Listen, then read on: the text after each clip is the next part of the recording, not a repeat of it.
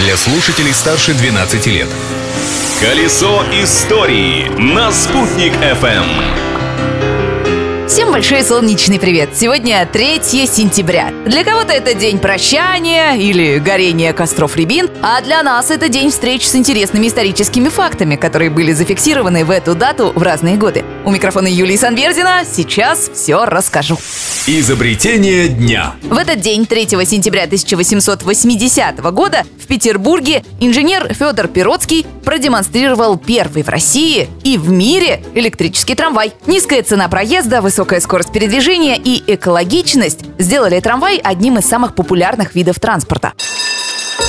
У нас в Уфе первый трамвай появился в 1937 году. В то время их не отапливали, поэтому зимой в них было, мягко говоря, прохладно. В нашем архиве есть запись, на которой председатель Совета ветеранов Уфимского городского управления электротранспортом Вера Носкова вспоминает эти времена. Нос примерзал к стеклу. Потом только стали придумывать под ноги печки устанавливать и стеклообогреватели. Ну, деревянные сиденья были, двери не закрывались. Сейчас доходит, как же мы вставали в 4 часа утра. Тогда не считали с этим, одевались, бежали. Общежитие было, знаете, вот на сельхозинституте, а депо наше, вот сейчас где первые троллейбусные. Тут же кладбище, вот Ивановские кладбища. Бежишь одна на работу, и не боялись. Вот так и работали. В общем, все было.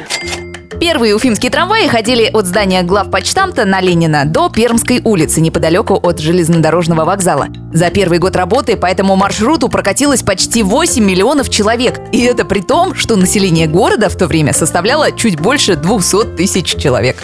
Личность дня. Возможно, именно на этом трамвае и ездил знаменитый именинник этого дня. 3 сентября 1941 года у нас в Уфе родился известный русский писатель Сергей Довлатов. В это время его семья находилась здесь в эвакуации. Известен даже точный адрес, по которому Довлатовы проживали в Уфе. Дом сотрудников НКВД на улице Гоголя 56, квартира 20. Это соседний дом от Башкирской государственной филармонии, продолжает ее директор Айдар Зубайдулин.